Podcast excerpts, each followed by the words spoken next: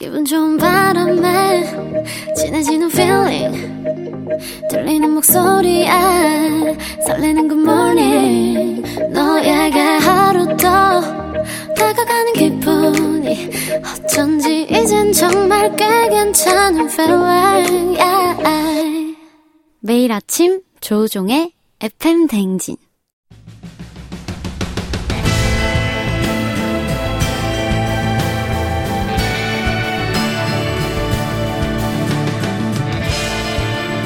나를 알고 너를 알면 백전백승이라는데 열길 물속은 알아도 도통 알 수 없는 타인의 마음. 하지만 어떻게든 잘 지내보고 싶은 나의 마음. 그 마음과 마음을 잇는 관계 노하우를 배워봅니다. 아 그럼 혜진은 알지 알지. 그 마음 알지?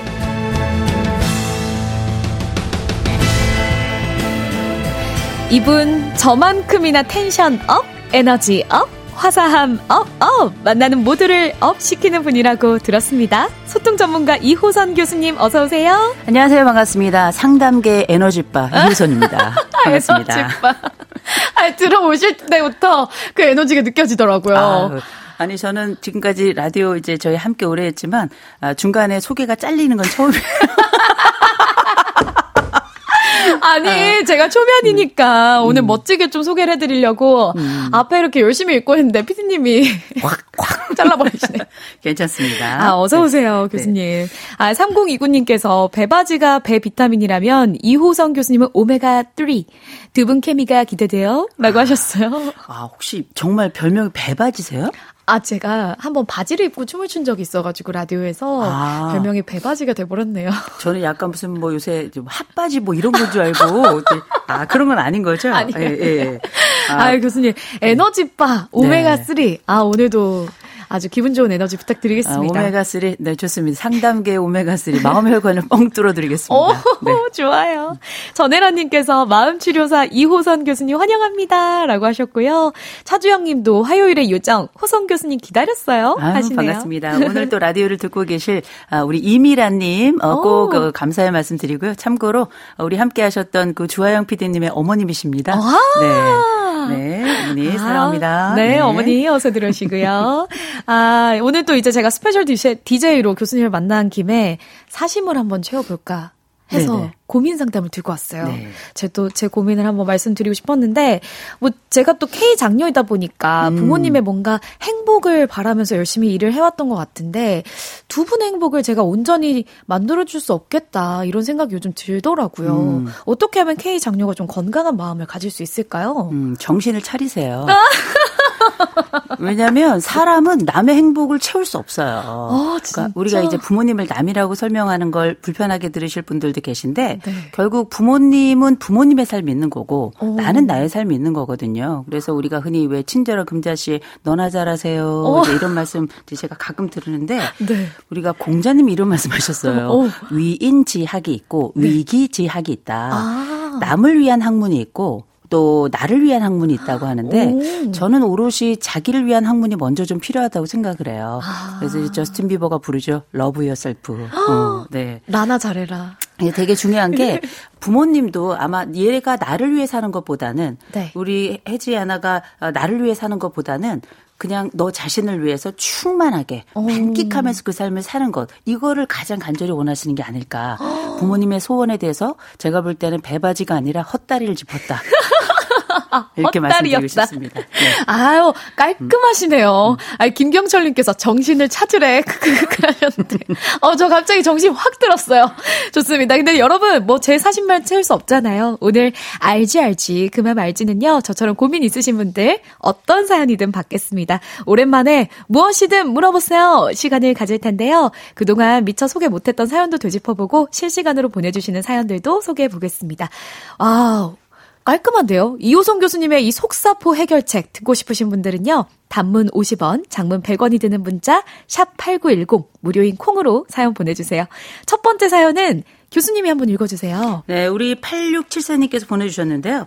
자, 숲 습도가 높고 장마가 지속되다 보니 불쾌지수가 높아서일까요? 제가 아무런 의도 없이 뱉은 단어를 두고 아내는 제가 빈정거렸다며 어. 화를 내서 냉랭하게 장거리 운전을 했습니다. 피곤합니다. 이렇게 보내주셨네요. 아, 저, 아니 왜 하필 그 말을 그때 그 단어가 네. 콱 와닿을 때가 있잖아요. 그쵸? 이게 사람한테 가서 붙는 단어가 있어서 그 음. 단어가 사람의 마음의 버튼을 눌러요. 어, 어떨 때는 뭐 슬픔의 버튼을 누르고 어떨 땐 분노의 버튼을 누르고 어떨 때는 정말 예상치 못한 버튼을 눌러서 그 사람과 나 사이의 관계를 멀리하게 만드는 수가 있는데 맞아요. 일단 이 조건을 먼저 말씀드려야 될 것 같습니다. 아, 돈은 나 혼자 어두운 데서 세고 네? 대화는 무조건 시원한 데서 하자. 아~ 넓고 시원한 곳에서 하는 게 가장 좋습니다. 근데 차는 좀 답답하구나. 그렇죠. 근데 이제 일단은 제가 이 말씀을 드리는 이유가 여름이면 우리가 불쾌지수 얘기 많이 하잖아요. 불쾌지수와 관련된 간단한 상식 말씀드리면 네. 이게 이제 시카고 대학에 있는 탐이라고 하는 기후학자가 누구라고요? 탐. 네. 탐이라고 하는 기후학자가 1957년에 이제 만들어낸 단어인데 네. 결국 우리가 그 날씨가 더우면 더울수록 사람이 가지고 있는 감정도 변하더라. 이걸 이제 지표로 만들어 놓은 건데 적어도 우리가 날씨가 더울 때는 몇 가지를 주의하셔야 돼요. 어, 심각한 단어. 어, 또 당장 해결해야 되는 이런 말. 또 경우에 따라서 어, 사랑 고백도 저는 불쾌한 날, 또 더운 날은 안 하는 게 좋다고 어, 생각합니다. 더워 죽겠는데 어, 사랑해. 아, 아, 안 사랑해. 안, 사랑해. 아유, 아이다. 이게 아이다. 너무 더웠고 이럴 때는 관계에도 진물이 나요. 음. 그래서 우리가 알고 있는 생각보다 아, 사람이 아무리 사랑해도 더울 땐 사랑 표현하지 말 것, 좀 떨어져 있을 것, 시원해질 때까지 말 걸지 말 것. 이 원, 원래 좀 이 원칙적인 말씀을 드리고요. 네. 일단 아내가 어떤 버튼이 눌러졌는지 모르겠지만 일단 화가 났고 음. 어, 날 빈정거렸어. 넌 나에게 모멸감을 줬어. 모욕감을 줬어. 이렇게 얘기를 한 거 아니에요? 네. 뭔진 모르겠지만 일단 사과하시고요. 어. 네, 사과하시고 일단 미안하다고. 어, 그럼요. 그리고 네. 어, 죽을 때까지 그 말은 하지 마세요. 어, 아, 좋은데. 왜냐하면 앞으로도 그 말은 내 아내를 건드리는 말이 될 거예요. 그 버튼. 의 단어. 적어도 우리가 상대방 버튼 중에 몇 개만 알아도 생존에 유리하거든요. 생존을 위해서 해야 되겠네요. 그럼요, 그럼요. 아 그리고 또 답답한 곳에 있지 마시고 차에서 좀 내리셔가지고 그렇죠. 뻥 뚫린 곳에서 대화를 하셔야 되겠네요. 제가 특별히 말씀드릴게요. 최근에 약간 습도도 높고 그리고 음. 기온이 굉장히 높잖아요. 네. 이럴 때 우리가 불쾌지수가 보통 80이 넘어가면 공격성이 높아진다 이런 얘기 많이 하는데 네. 습도가 높을수록 온도가 높을수록 공격 공격성이나 집중력도 굉장히 영향을 많이 받기 때문에 음. 인간관계에도 굉장히 주의를 좀 기울이셔야 되고요. 네. 올여름에 가능하면 안 만나는 걸로 하시는 게 가장 좋습니다. 음. 만나지 말고 그래요. 그래도 뭐 만나고 싶은데 어떡하지? 만나고 싶어요? 음. 그러면 줌으로. 아, 좋습니다. 아, 시원시원하네요. 역시 호성 교수님. 아, 최고입니다. 아, 김가연님께서 대화는 시원한 곳에서 하면 되는 거였네요. 이렇게 간단한 걸 몰랐어요. 호성 교수님, 짱, 짱. 그래서 저희 남편이 여름엔 저를 피하는군요. 다 이유가 있으면 남편이 지혜롭네요. 아, 지혜로운 남편 두셨습니다. 자, 다음 사연 한번 제가 읽어볼게요. 7169님. 저는요, 재밌어도 하하하 웃고, 재미없어도 웃고, 분위기가 싸할 때도 하하하 헛웃음 짓고요. 업무 얘기하다가도 막 웃으면서 끝내버리고요. 시도 때도 없이 웃어버립니다. 안 그러고 싶은데 왜 이렇게 실수가 나올까요? 음, 이런 분들 있어요. 가끔 이런 분들이 있죠. 네. 이런 분들 뭐 보통 인간 하회탈 이렇게 불러야 될 거예요. 네. 뭐 개그맨 중에 하회탈은 이제 남희석이 있지만 아. 어, 제가 그 남희석 씨하고 이제 아니까 네. 계속 봤는데 하회탈도 살이 찌더라고요. 아, 주름이 네네. 조금 더 깊어지나요? 네. 근데 이제 인간 하위탈리를 제가 말씀드리긴 했는데 저는 이분은 조금 신경을 쓰셔야 될 것 같은 게 아. 저희가 이제 쓰는 말 중에 감정 실금이라는 게 있어요. 감정 실금. 이게 뭐냐면 우리가 요실금 이런 것처럼 내가 생각지도 않았는데 이렇게 소변이 찔끔찔끔 나오면서 우리가 보통 중년 넘어간 분들이 많이 요실금 때문에 고생하시는데 네. 감정 실금을 가지고 계신 분들도 계세요. 오. 감정 실금이라는 게 나도 모르게 웃음이 피식피식 계속 흘러나오고 이게 좋아서가 아니라 음. 자기 스스로가 이게 슬픔인지 아픔인지 괴로움인지 즐거움인지 아니면 쾌락인지 희열인지 이런 감정 구분이 잘 안 되는 분들이 계세요. 아. 이런 감정 구분이 잘 안 되면 이게 엄밀히 말하자면은 조금 문제가 있는 경우도 있어요. 근데 이런 경우 그, 이게 정신적으로 무슨 문제가 있냐 이렇다기보다도 음. 제가 볼 때는 이분은 어렸을 때부터 화내는 건 나쁜 거다. 어, 감정을 이렇게 에, 나쁘게 드러내는 건 좋지 않은 것이다. 음. 이렇게 늘 일종의 사회적인 교육이나 혹은 어. 부모님들의 말씀이 있지 않았나 네. 혹은 개인적인 경험이 있지 않았나 음. 이런 생각이 좀 들고요. 네. 또 우리가 웃음이라는 게 왜 웃는 낯에 침 못 뱉는다 이런 음. 얘기가 있는 것처럼 네. 일종의 왜 웃음 자체가 늘 우리에게는 나를 보호해주는 일종의 방어막이다. 이렇게 아. 생각을 하고 있는 게 아닌가 네. 이런 생각이 살짝 드는데 음. 이렇게 오랫동안 감정이 지속되면 이런 분들은 되게 스마일 마스크 증후군이라 그래서 그 네, 네. 감정 노동하시는 분들이 끊임없이 내가 감정하고 상관 없이 웃게 되는 이런 상황이 나타날 수 있잖아요. 어, 맞아요. 저도 네. 좀 자주 웃는 편이어가지고 웃길 때만 웃는 거 아니에요? 음. 아. 아. 근데 제가 이렇게 표정을 보니까 네. 첫째는 정말 치열이 고르고요. 미소가 예쁘고 어, 눈도 예쁘고 정말 예뻐요. 아, 감사합니다. 근데 보통 이렇게 방송하시 하시거나 오. 아니면 이렇게 follower가 많은 분들은 자기 감정을 제대로 드러낼 수 없죠. 오. 이런 경우도 마찬가지로 일련의 감정 노동이긴 한데 그 감정 노동 저도 좀 해봤으면 좋겠네요. 아, 네. 스마일 마스크 증후군 네. 또 조심해야겠네요. 네. 근데 일단은 제가 볼 때는 이런 경우는 해법이 좀 필요해요. 오, 그러니까 뭘까요? 내가 내 감정을 잘 구분하거나 이러지 못하는 경우에는 일단은 아, 지금 그 감정 이제 이런 분들은 되게 이 사회적 감정 경험을 좀 할 필요가 있거든요. 음. 그럴 때는 주변 사람들이 어떤 표정을 짓고 있는지 좀 보세요. 그래서 이런 일종의 copy and paste죠. 내가 그 감정을 복사해서 나에게 한번 적용해 보는 거. 이거 음. 괜찮거든요. 그래서 다른 사람이 가만히 있는다. 나도 한번 가만히 있어 보고요. 음. 다른 사람이 웃는다. 약간 템포는 늦더라도 그 시점에 나도 웃고 음. 다른 사람이 약간 찡그린다. 아니면 약간 슬픈 표정이다. 그럼 나도 약간 눈을 내려깔고 이런 훈련을 조금 해 보시면 이게 장기적으로 내가 계속 웃기만 하면 사람들이 나를 약간 가볍게 보는 것도 있지만 맞아요. 저 사람에 대한 감정에 대한 진실함을 신뢰. 의심하게 되거든요. 아. 신뢰 신뢰의 문제가 생길 수도 있기 때문에 네. 한 번쯤은 내 자신을 위해서 또 타인과의 함께 살아가는 사회적 적응을 위해서 한번 좀 고려해 보시기 바랍니다. 어, 네. 연습을 또 감정 연습을 해보면 좋겠네요. 네. 아 이호선 교수님과 함께 알지 알지 그만 알지 함께 하고 있는데요. 어, 또 문자 많이 보내 주셨어요. 45 4580님 술을 먹으면 꼭 우바해서 말하고 다음날 입을 킥해요. 어떻게 하면 구체일까요? 술자리에서 인사되고 싶어서 우바하는 건가요? 저 좀 자중시켜 주세요. 아, 이거 많을 겁니다. 이게 아, 많죠. 술 조금 마시고 말하다 보면 정신줄 놓는 분들이 계세요.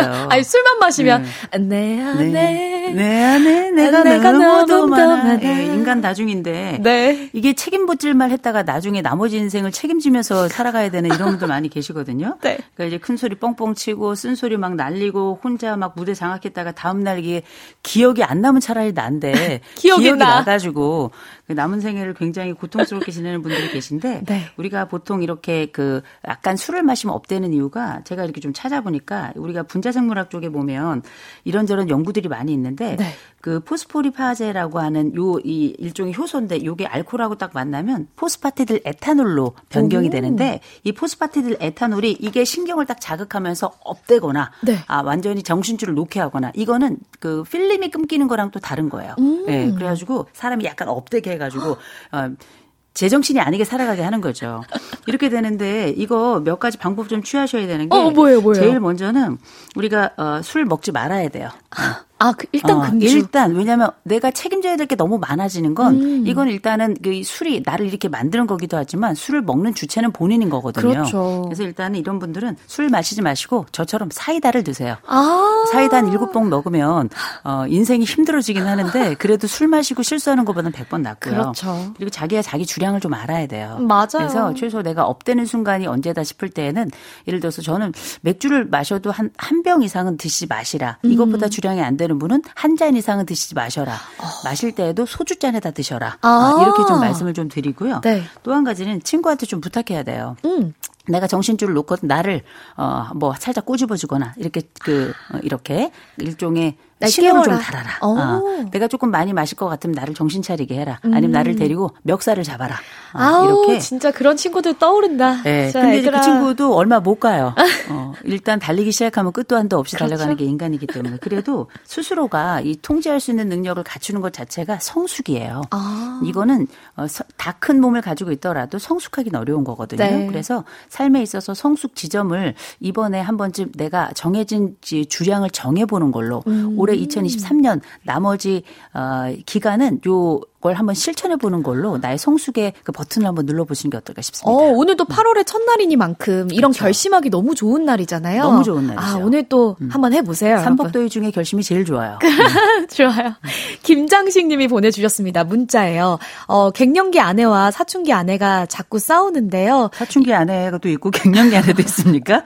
아마 자, 아내, 아내 아, 자식이 자식이네. 사춘기 자식이. 아우, 아, 깜짝 놀랐잖아요. 이따가. 왜 이렇게 네. 보내셨어요? 자, 이럴 때마다 저는 중립을 지키느라고 누구의 편도 안 들고 있는데요. 아내는 자기 편 안 들어준다고 삐지고 화내네요. 중립을 지키는 제가 잘못하는 건가요? 아유, 중립을 지키는 거 잘하신 겁니다. 이때 아. 편 드는 순간 인생은 끝나는 거예요.